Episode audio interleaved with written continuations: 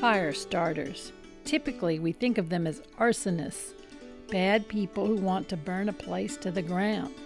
But that was not the case at the recent gathering of the National Rural Assembly, which was held in May of 2018 in Durham, North Carolina.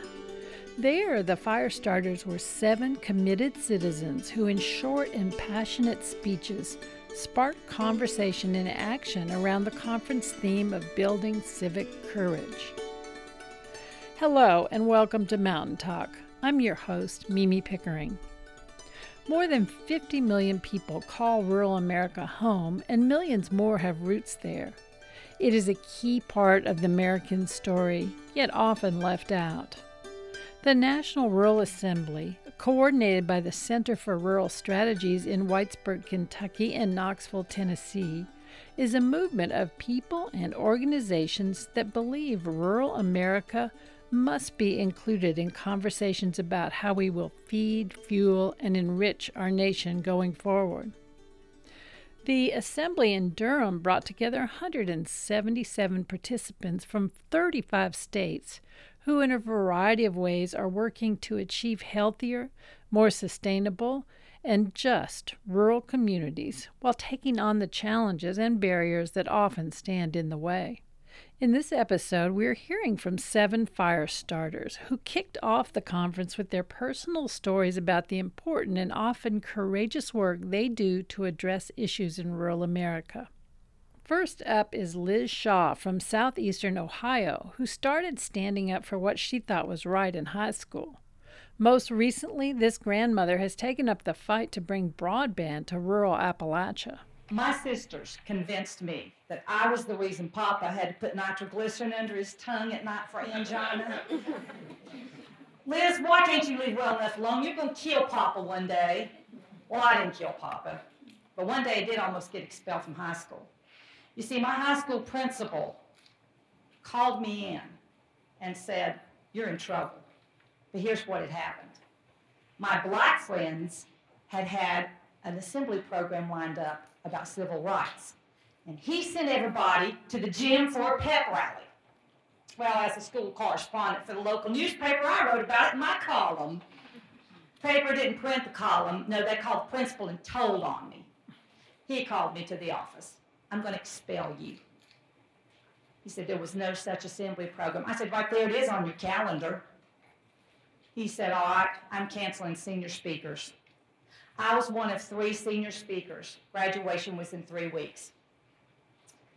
He said, You can't be trusted. You'll say something radical.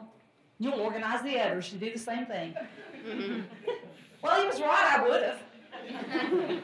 so I'm going to say that radical thing today that I would have said that day. Just leave everything better than you find it, even if it means standing up to bullies. Because you usually will have to stand up to bullies. Just, just do it anyway. So I stood up to a racist high school principal who bullied me and took away my moment in the sun. But you know, I started a little fire, and Tina, a white girl, and Jason, a black boy, started holding hands in the hallway. Other biracial couples came out of the closet in the following few weeks. And I would like to tell you, my entire student body got behind me. I would like to tell you this because a lot of them were really mad at me, including a lot of teachers. But my daddy said if he'd expelled you, I'd gone down to his office and I'd have slip shucked his nubbin. well, there have been a lot of fires along the way and uh, just as many bullies. You know how that goes. My current fires, I'm trying to get broadband to Appalachian, Ohio, and West Virginia. you see, one day I got throttled, you know, slowed down. I was trying to place this online order for my first grandbaby's baby shower, and it didn't go through in time. And a special item didn't get there for the big day, and I was pissed. Sorry, preacher, where did he go? Okay. Anyway, I went to the coffee shop downtown the next day and for days after, and I researched this broadband thing. And I found some disturbing information. And I called on some national organizations, and they said, you know, uh, FCC Commissioner Mignon Clyburn is holding a listening tour. She might come to your area. I sent her connectivity horror stories that would make your hair curl. and she said yes. And I said, Well, now what do I do? I feel like the dog that caught the car.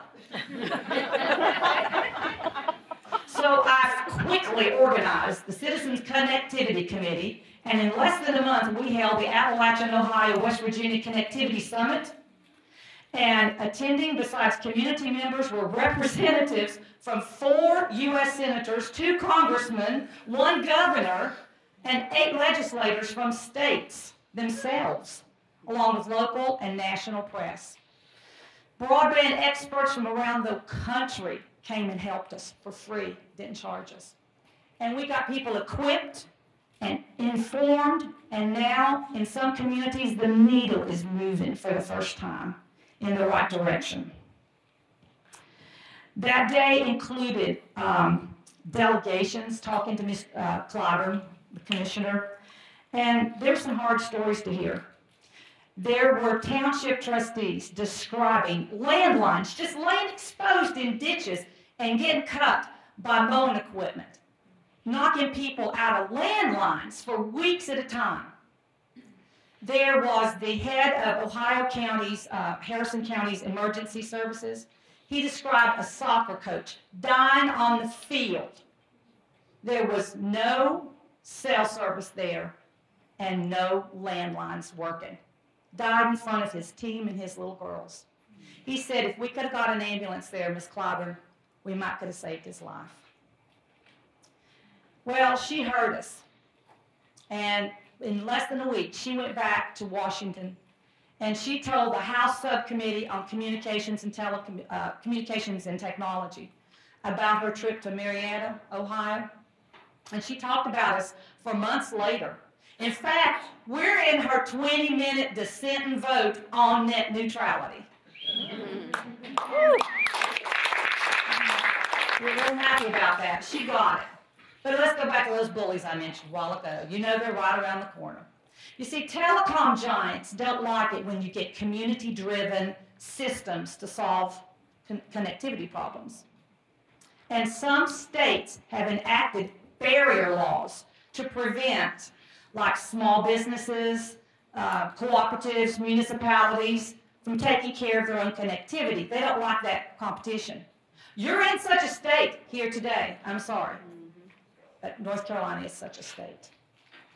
You know, those bullies are everywhere. Those telegiants, they could stop all our hard work just by lining the pockets of a particular politician. We're going to keep fighting. You know, I bet a lot of you in this room right now have your own bullies, and indeed, I bet a lot of them are giants. Whether your, your uh, cause is homelessness or the environment or some other social injustice.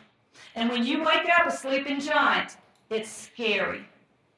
But isn't that the essence of civic courage? Do what's right. Leave something better than you found it, even though you're afraid.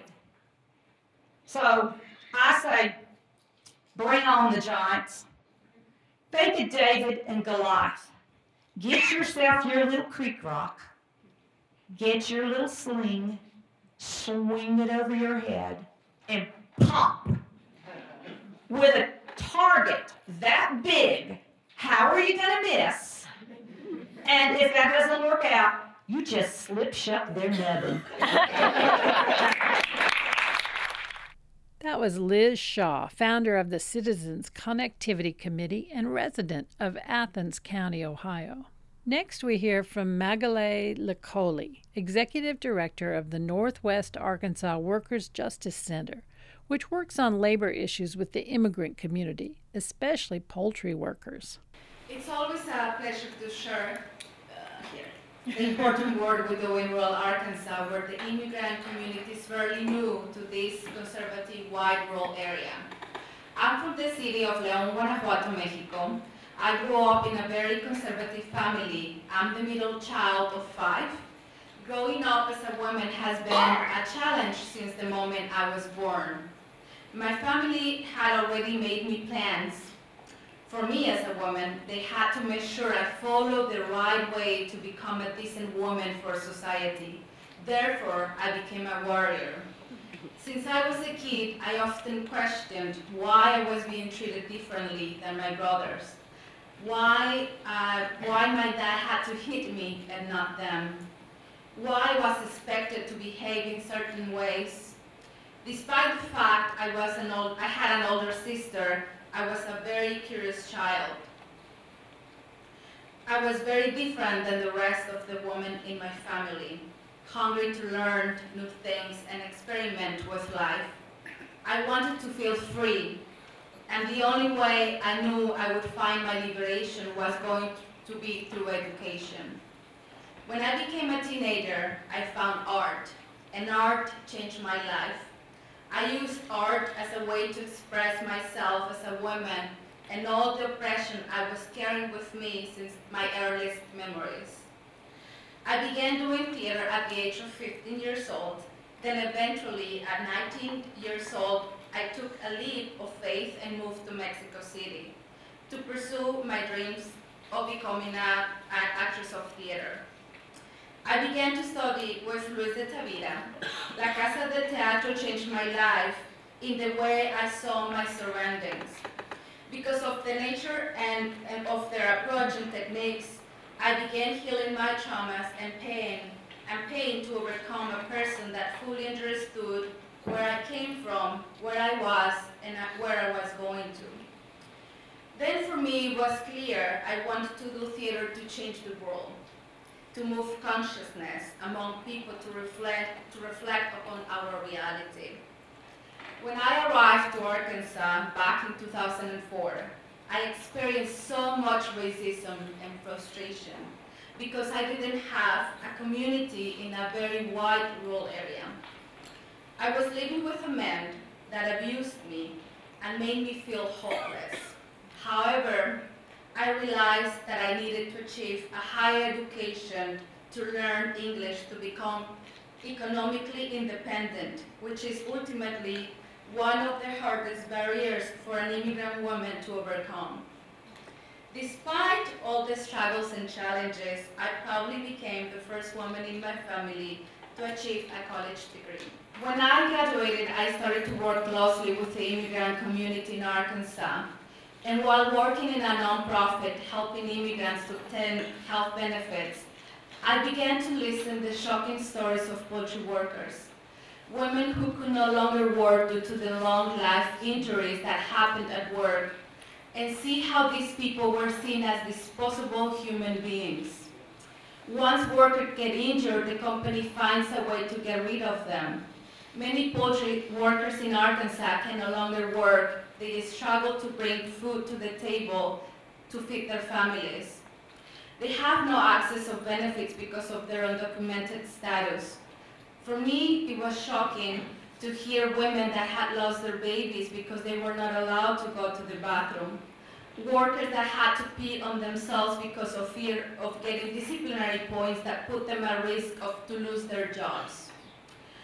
One of our members' leaders, Maria, is a poultry worker that almost lost her life because of a chemical spill that happened in Tyson in 2011. Now she has respiratory problems for life. When you ask poultry workers for their demands, they will often tell you they want to be treated like human beings and be valued better than the chicken they process. They will say the company cares more for the product than for workers.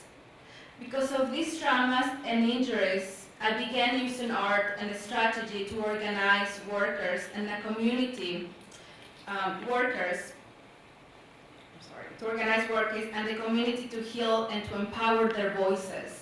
Last November, for Day of the Day, our members collectively created a play based off their labor and immigration experiences.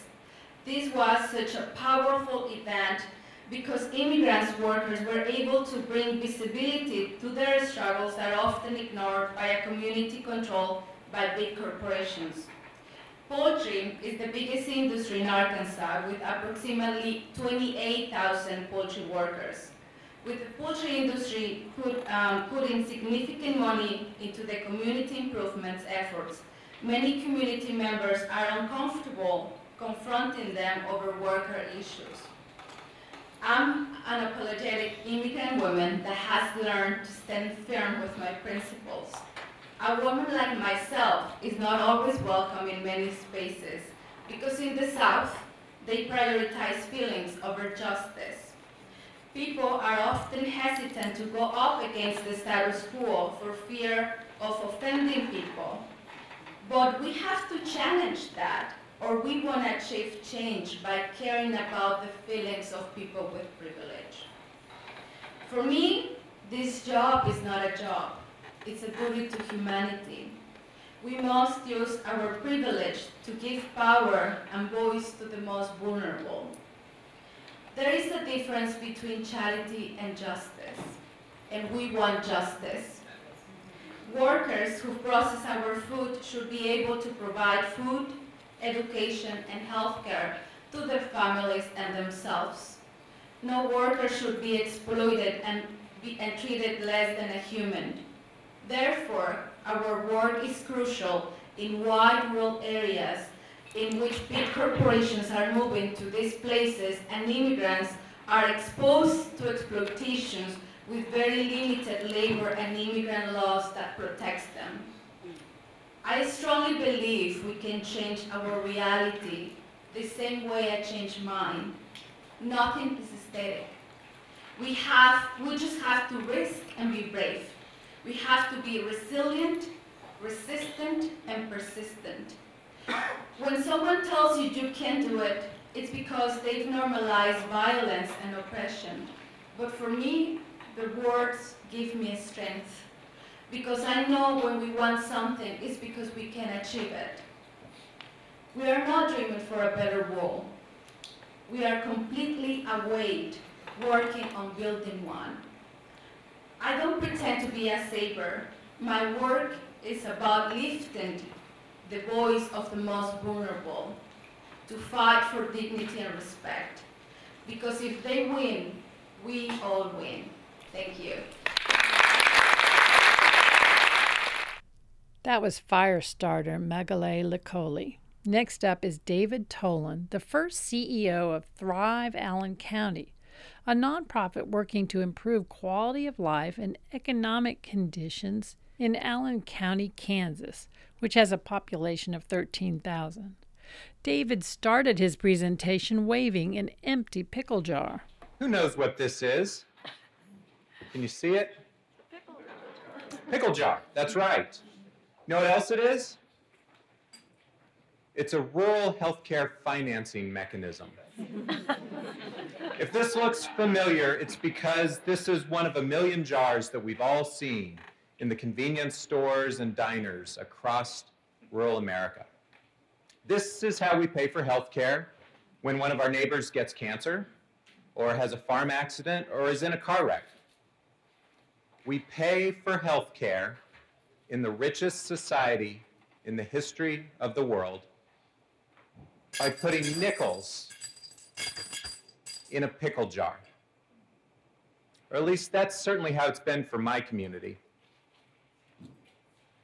Allen County, Kansas is a lot like most of the other little squares on the Kansas map or on any state's map for that matter.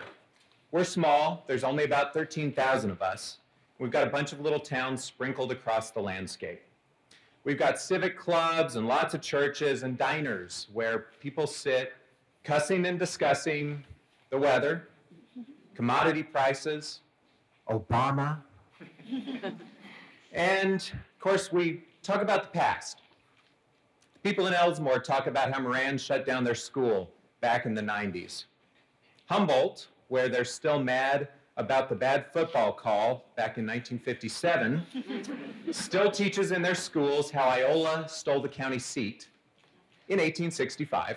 and of course, this is just our strain of it the petty rivalries, the little slights, the bad football calls that combined add up to reasons why not to do things.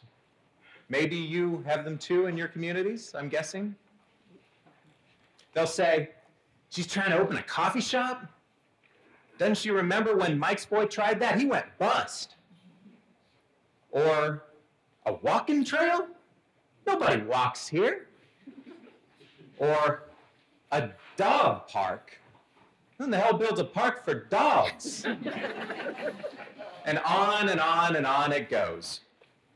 When left unchecked, this coffee shop cancer sucks the life out of our rural communities. It sucks the positive energy that's naturally in communities and naturally in people.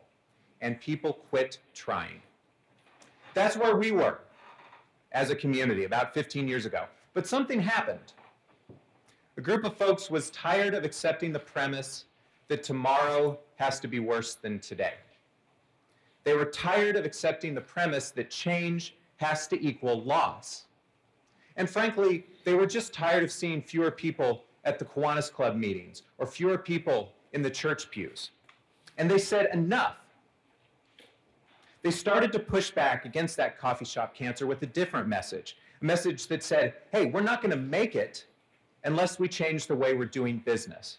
And that business is the business of building community. And they had an audacious vision that Allen County would become the healthiest rural county in the state, and that it would not just survive, not just make it, but that it would thrive. And so, appropriately, out of these conversations sprang a coalition designed to harness all of this energy called Thrive Allen County. And from Thrive sprang a new way of doing what we'd always done, but it's somehow forgotten in the last generation, in the last 30 years, which was making sure that the work was done by the people. It was and it is resident led. So we started with community conversations from the county seat of Iola with 6,000 people down to the smallest town of Bassett with 22. In the little town of Elsmore with 67 residents, and I might add 40 of them showed up at our first meeting. They said, we, we asked them, hey, what do you want to see happen here? And at first, the response was silence. It was crickets. No one had ever asked them before.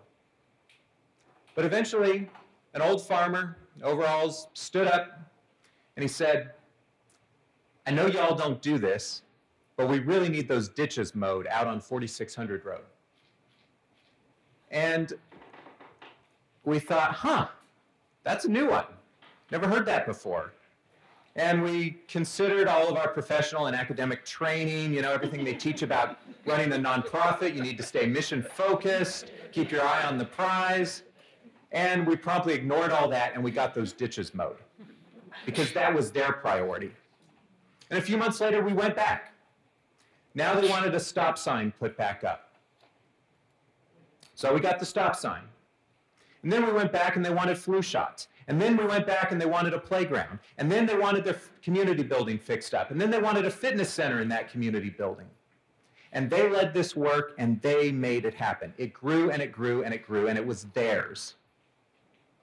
But then we needed something as a county. And that was that our critical access hospital was falling apart. We needed a new facility, and the only way to do it was with a countywide bond. And we hadn't tried doing anything together as a county since 1969. You may not be surprised, you know, it's, it's easy with the benefit of hindsight, uh, but it passed with 72% of the vote, and we were shocked. This was in 2010, the year of the rise of the Tea Party, and our county voted to tax itself with 72% in support. We were surprised because making progress in community work is like watching a tree grow. You can't see it day by day. Maybe you can see it year by year, but more likely it's decade by decade. You can't see it. But you know, you can feel it. Along the way, across the county, we suddenly realized there were sprigs of new growth popping up everywhere. Some of that was by design. We had blown up our committees and organized work by task and volunteers flocked in. They wanted to build the trail, they only had to build the trail. They don't have to maintain it. And these people were tackling the things that had always bugged them that were or weren't happening in their towns. So some of this was internal, it was what was inside of folks. But a lot of it was also happening because people do what they see other people doing. When taking action in your community becomes the cool thing, the people become an unstoppable force. So Today, those old codgers are still in the diner, cussing and discussing. But even their conversations have changed. Now it's, man, I'm tired of all those people on the trail waving at me when I'm trying to mow. or, or it's, did you see all those people at the dog park? Looks dangerous to me. Somebody's gonna get bit. Now, today, the voices that dominate in Allen County are the voices of action. They're voices of progress. They're voices that say, how should we do this, rather than why do this? The negativity no longer goes unchallenged. Now, we don't have it all figured out. Far from it. We still fight. Too many of our people remain mired in poverty. Our county health ranking has a long, long way to go. And yeah, we've, we've still got pickle jars. But you know what else? Now we have an FQHC, a free clinic that we can send people to. And now we've replenished our stock of physicians in the county by doing good recruitment. And we have a new hospital. And we are going to pass Medicaid expansion in Kansas next year. You can mark my words so we can throw away that pickle jar.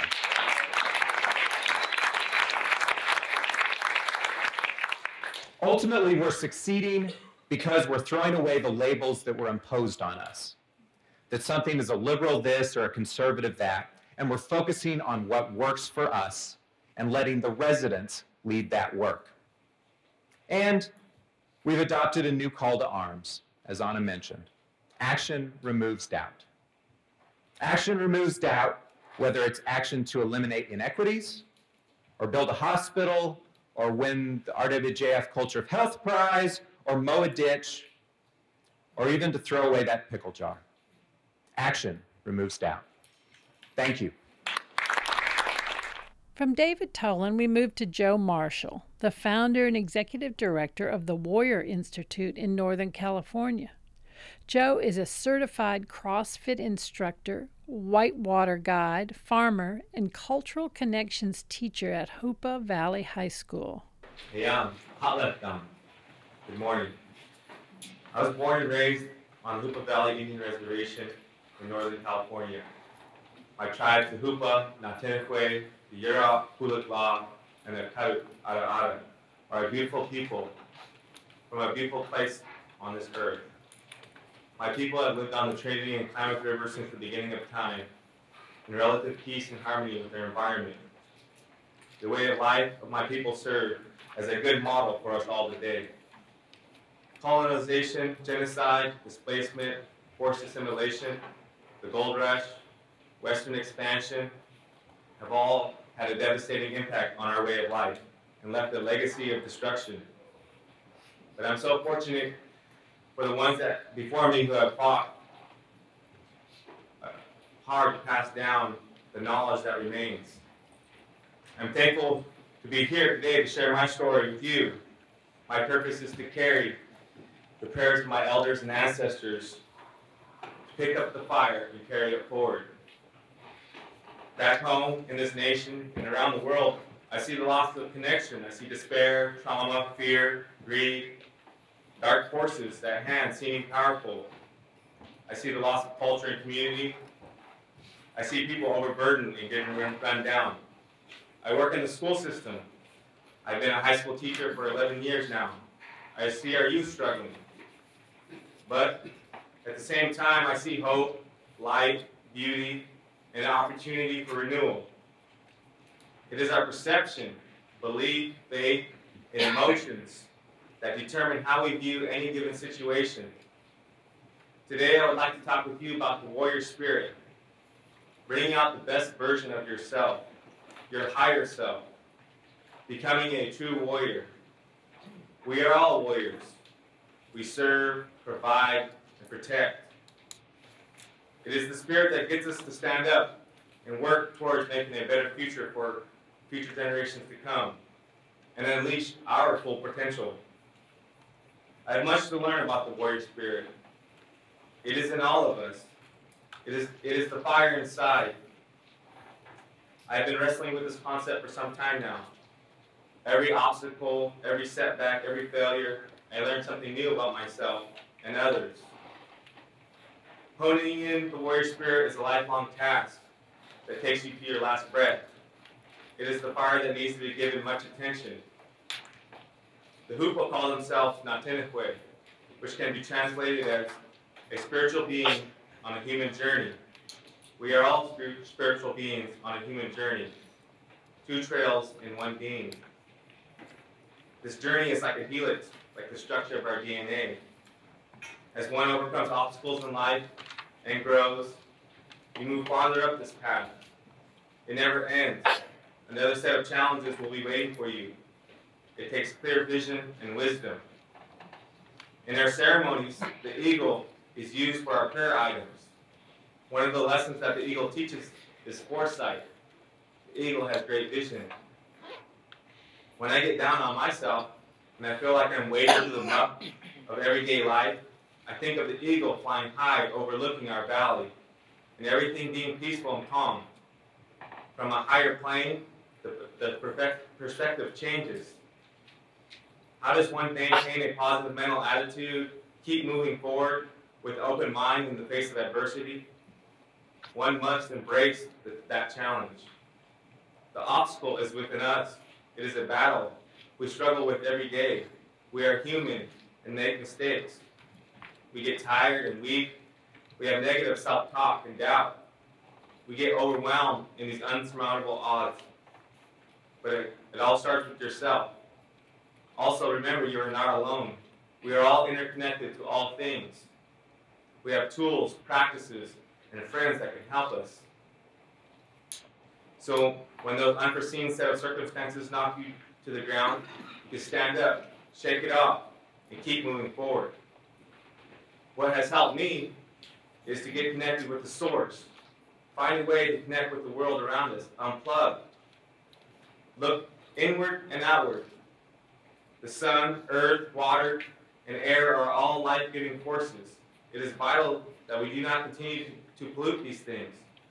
Pollution can enter into our minds, our bodies, and spirit. Be vigilant. The warrior's path is not straight. There are moments of clarity and there are times of uncertainty, and times it, it feels like you're stumbling through the dark. There are ups and downs. Once the path is clear, it takes mindful action, nerves of steel, and an iron will to succeed. We are in a pivotal point in humanity. We are facing ecological, psychological, physical, and spiritual crises. There are people in power who are set on, on a destructive path. Those same forces that sought to wipe us out are, not, are now set to wipe out all of humanity. Crisis is on the horizon, some treacherous waters ahead. By awakening the warrior spirit in ourselves and each other, male or female, we'll, we will be empowered to overcome all obstacles in our way. The warrior spirit represents the highest virtues of humankind and motivates us to take mindful action. The warrior spirit provides courage to sacrifice the things that hold us back from our destiny of realizing our fullest potential and achieving greatness through dedication, skill, and service. May you spread your light, your strength, and hope. Keep those home fires burning. That was Joe Marshall there. Next, we go to Ashley Hanson. Her organization, PlaceBase Productions in Grand Rapids, Minnesota, uses town square theater, karaoke, bonfires, and musicals to bring communities together and address civic problems. As a theater artist, I start fires through the powerful permission to play. This is something that I learned from my mother. I come from five generations of rural northern Minnesota women, five generations of rural poverty and the systemic issues that come with rural poverty addiction, depression, self doubt, denial, lack of access to resources. That's one way to tell the story of where I come from. But growing up, I never saw it that way. What I saw was five generations of resilience, resourcefulness, deep love, optimism, and generous spirits of wild playfulness. In my family, instead of Christmas presents, we have what we call traditions. Each of us invents a new game or activity. We all play, and whoever wins receives a gift from whoever invented the game. In the summer, my mom hosts these elaborate obstacle courses on my great grandmother's land where we compete using old yarn and barn materials. car parts, tree branches, and acorns battling for bragging rights. We have countless late night game nights where we rewrite the rules to make them better, and the list goes on and on. As I look back on where I come from, it is no reason why I became a theater artist. I was raised facilitating and participating in play. And I learned the most valuable lessons of trust, bravery, creativity, teamwork, and celebrating victories, all because my family provided us with an unending permission to play. And I believe it is that play that helped shift the narrative I tell about where I come from. And that shift allowed me the power I need to be where I am today. In 2011, I started PlaceBase Productions, a theater company that works with small towns to tell their stories through original, site specific musicals. My colleague Andrew Gaylord and I spend about a year working closely with each community, asking questions, listening deeply, and falling in love with the people and the places.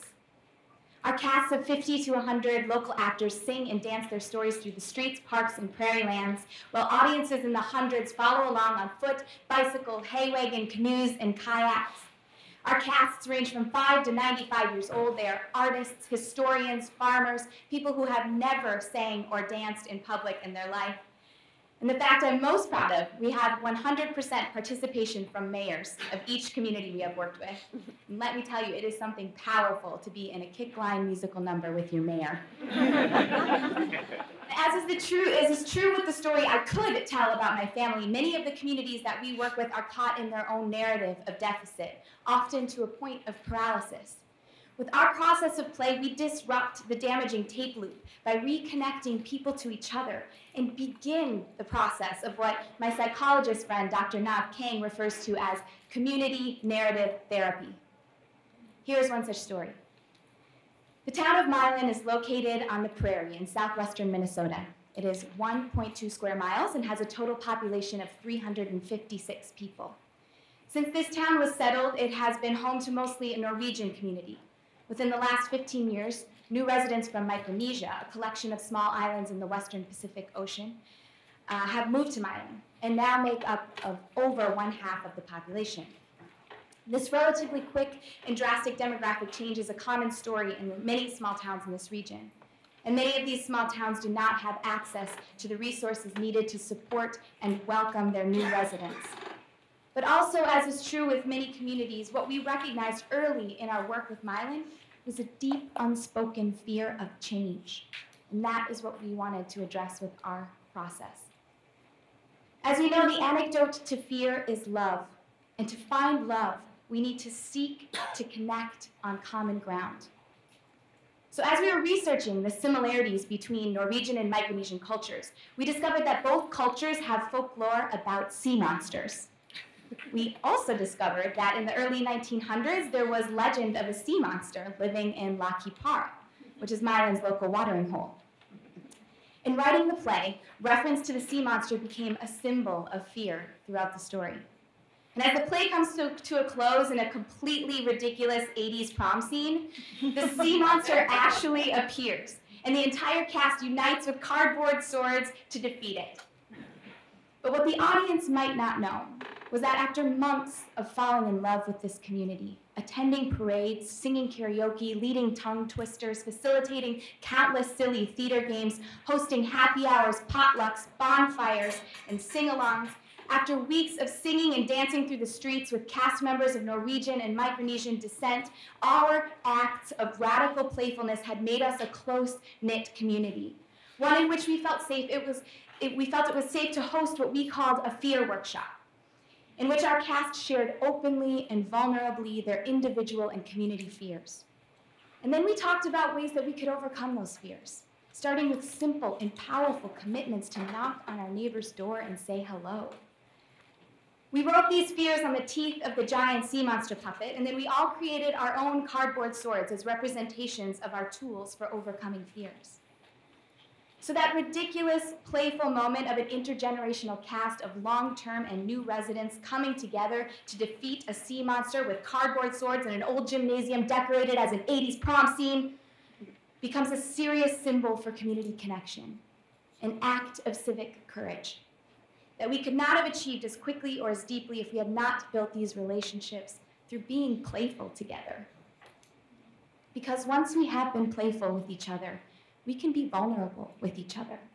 We can have compassion for each other. We become friends. We fall in love with our people and our places. It is then that we can really start to address the systemic issues we are facing together.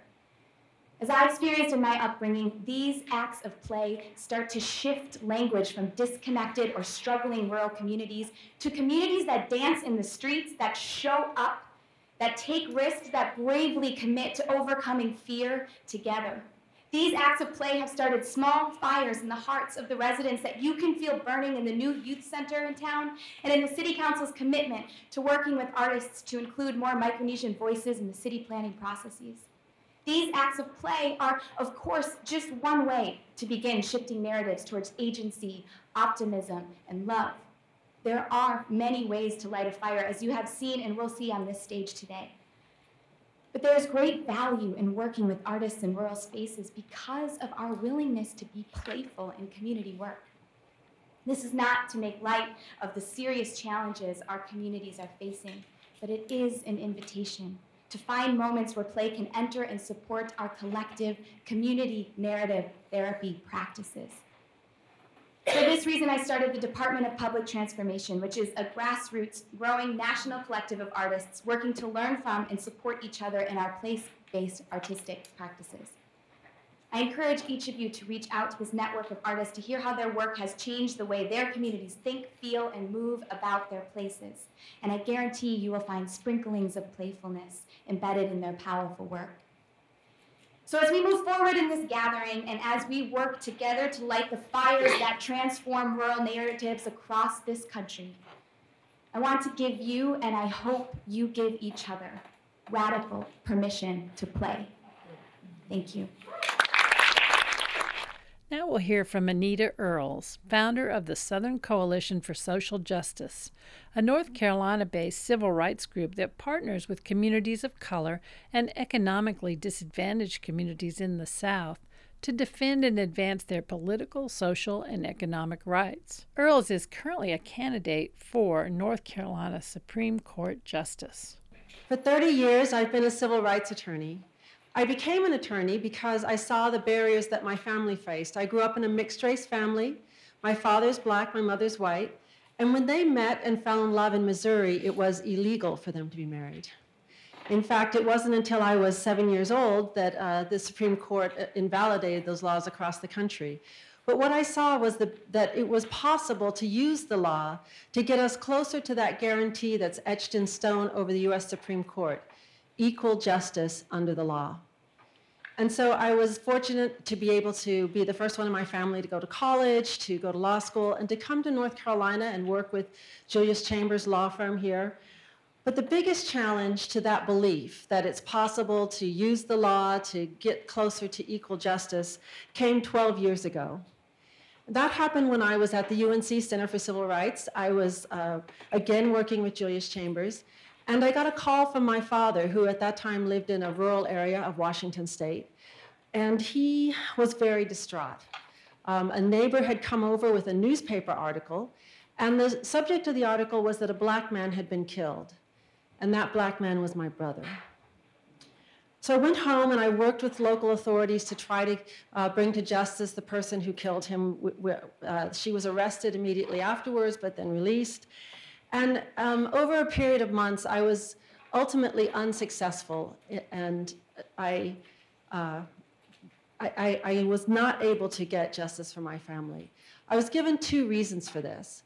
One reason I was given was that this was a rural area and murder prosecutions are really expensive. The second reason I was given was that no jury in that county would convict a white person of killing a black man. And so that created a real crisis for me in the sense that how could I come back to North Carolina and stand in front of communities and say, yes, I'm a civil rights attorney and I can get justice for you. We can work together to get justice when I couldn't bring justice for my own family. Ultimately, what I decided was that I simply had to try harder, that the only way to honor the legacy of my brother and my family was to work harder. So I founded the Southern Coalition for Social Justice with the idea that we could bring communities together across the South with the talents of lawyers, organizers, communications, and researchers to, to serve communities' visions for what they want for themselves. But there's another part of my experience that made me believe that having this kind of organization to, uh, to partner with communities was valuable. And that came through a community exchange program. Um, I was working with some attorneys from the Lawyers Committee for Civil Rights in San Francisco, uh, California Rural Legal Assistance, and we discovered that we had clients in pretty much the same circumstances. I had clients in rural North Carolina, African American communities that were um, outside town boundaries in southern Moore County, so this is outside Pinehurst, the golf resort, Southern Pines, um, and, and uh, other towns in that area, Aberdeen. So the black community was outside the town boundaries. It meant they didn't get water, sewer, uh, garbage, uh, all the uh, amenities, um, and so they were essentially paying privately, even though they were uh, right on the edge of the town. In Modesto, California, you had Latino communities. The town boundaries were like Swiss cheese. Um, the holes were all the Latino communities. They didn't have water, sewer, public services, sidewalks. Um, and so we decided, uh, and we didn't have any great idea of how this was going to work out, but we thought we'd bring our clients together. So we took the rural black folks from North Carolina and they flew out to Modesto and they walked those neighborhoods. We had uh, community strategizing sessions. How could they advance their interests in Modesto? And then a few months later, we had uh, Latino folks from Modesto fly to rural uh, southern Moore County. They had meetings there with community members, with local elected officials, really um, talking about what it meant to the, to them as a community to not have these services, to not be part of the local town. And ultimately, in both areas, they were successful in their quest to get public services. It happened in different ways. In Modesto, it was through a lawsuit. In North Carolina, it was ultimately through convincing local officials. But, but watching those two communities draw strength from each other, watching them um, learn about each other. Um, they built friendships that they kept up over time, um, and how they were able to use that to advocate for each other across that wide geographic separation was really an eye opener. And it really made me um, convinced of the value of, of having communities be able to, to, to work together, even across um, cultural and geographic boundaries. And so that was also an impetus for founding the Southern Coalition for Social Justice. But what I see us facing right now is a true uh, threat to our democracy. Uh, that we now have forces that don't believe in the importance of having every voice at the table, who don't believe that the only way to have effective public policy is to have directly impacted people engaged and involved in the decision making. And, and we have a willingness. I, it's not simply that, we, that our laws are not doing enough to protect our democratic structures.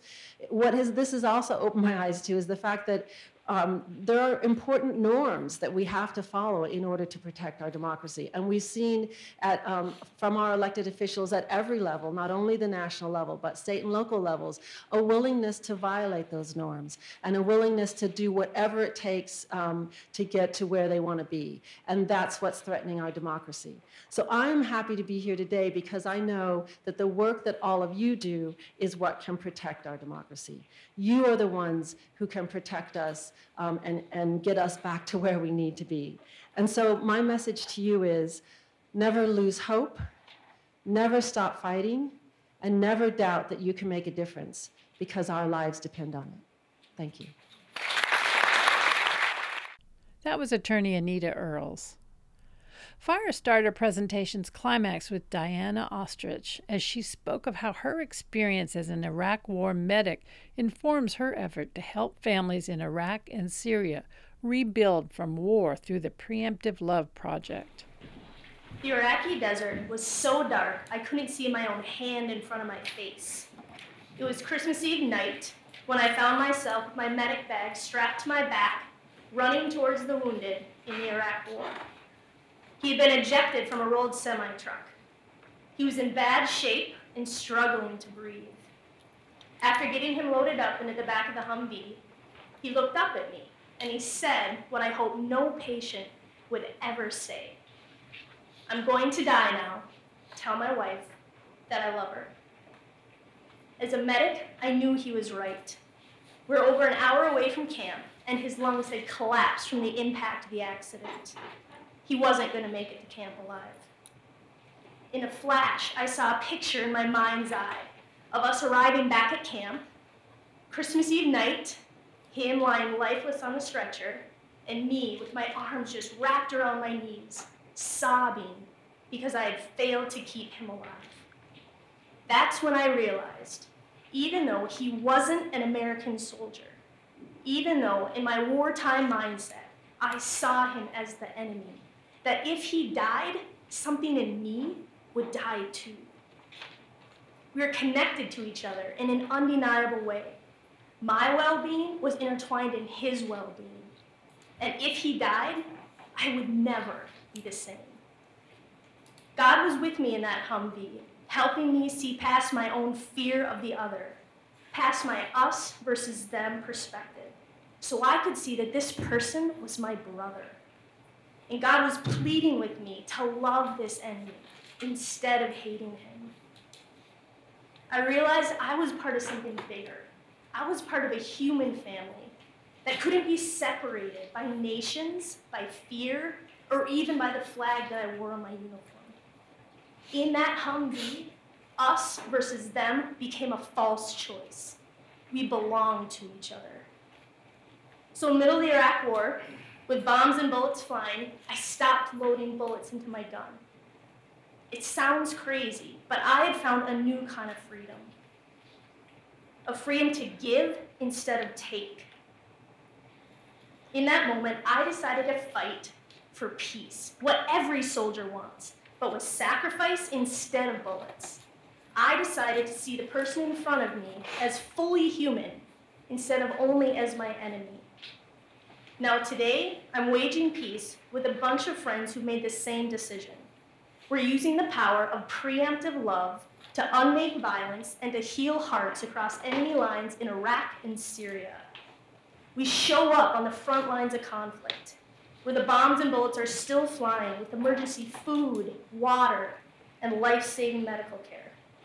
Violence is unmade as ISIS survivors and refugees are empowered to reclaim their lives from war by creating businesses that give them dignity over dependence.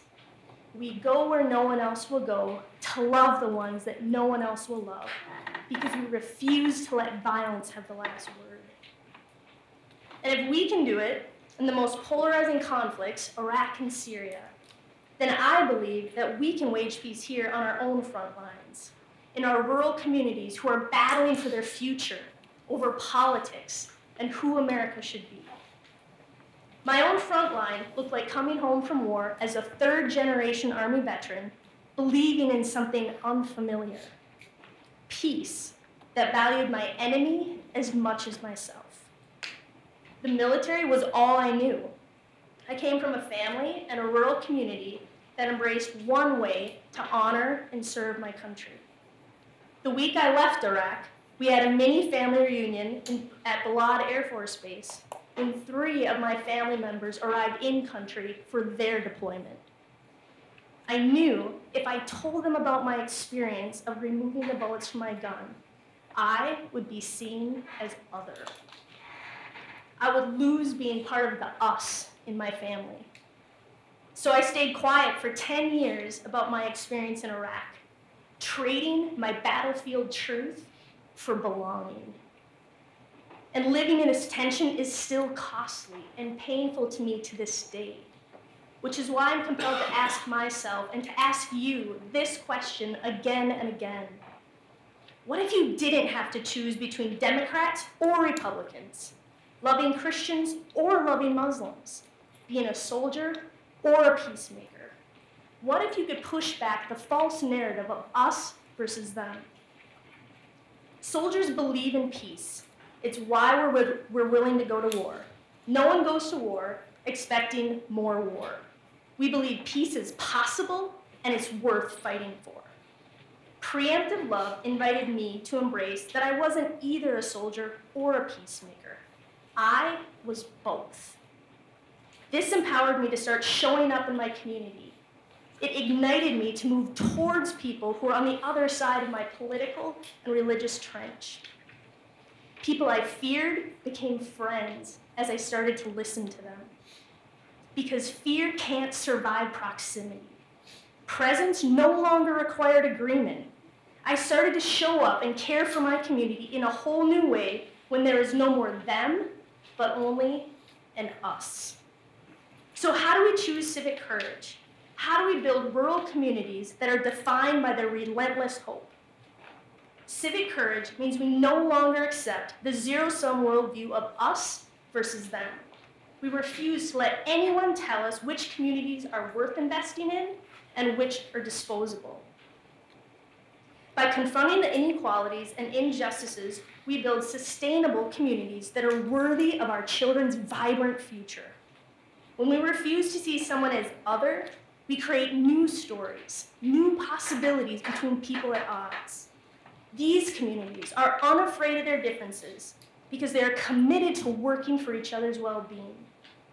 It means we don't have to choose between rural thriving or urban growth, national security or refugees, protecting black lives or blue lives. We can choose them all. I'm inviting you to wage peace in your rural communities. Live stories that will confuse your friends, make your faith community uncomfortable, and your political party nervous. I'm inviting you to change our world one person at a time, beginning with yourself. I'm inviting you to lead as courageous people who are unafraid of standing alongside someone who you disagree with. Civic courage is striking first with love and asking questions later. It's building a bridge by trusting someone who doesn't already trust you. It's choosing to listen to someone who's across the trenches from you. I believe the only thing our communities need to thrive is all of us at the table, choosing to see the unshakable goodness in each other. I believe veterans need a wider invitation to be more than only their soldier story. I believe the future is possible. I no longer accept we cannot simultaneously be on the side of urban growth and thriving rural communities, climate care and economic growth, soldiers and peacemakers. I don't lean left or right, I lean forward because that's where love lives. Thank you.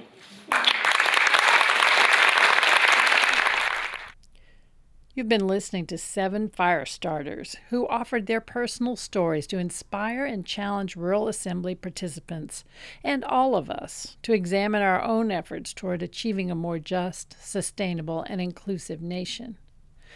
The fire starter presentations were produced by Anna Clausen, a Nathan Cummings Fellow with deep roots in Minnesota farm country. To learn more about the fire starters and the National Rural Assembly, visit ruralassembly.org slash gatherings and thedailyyonder.com.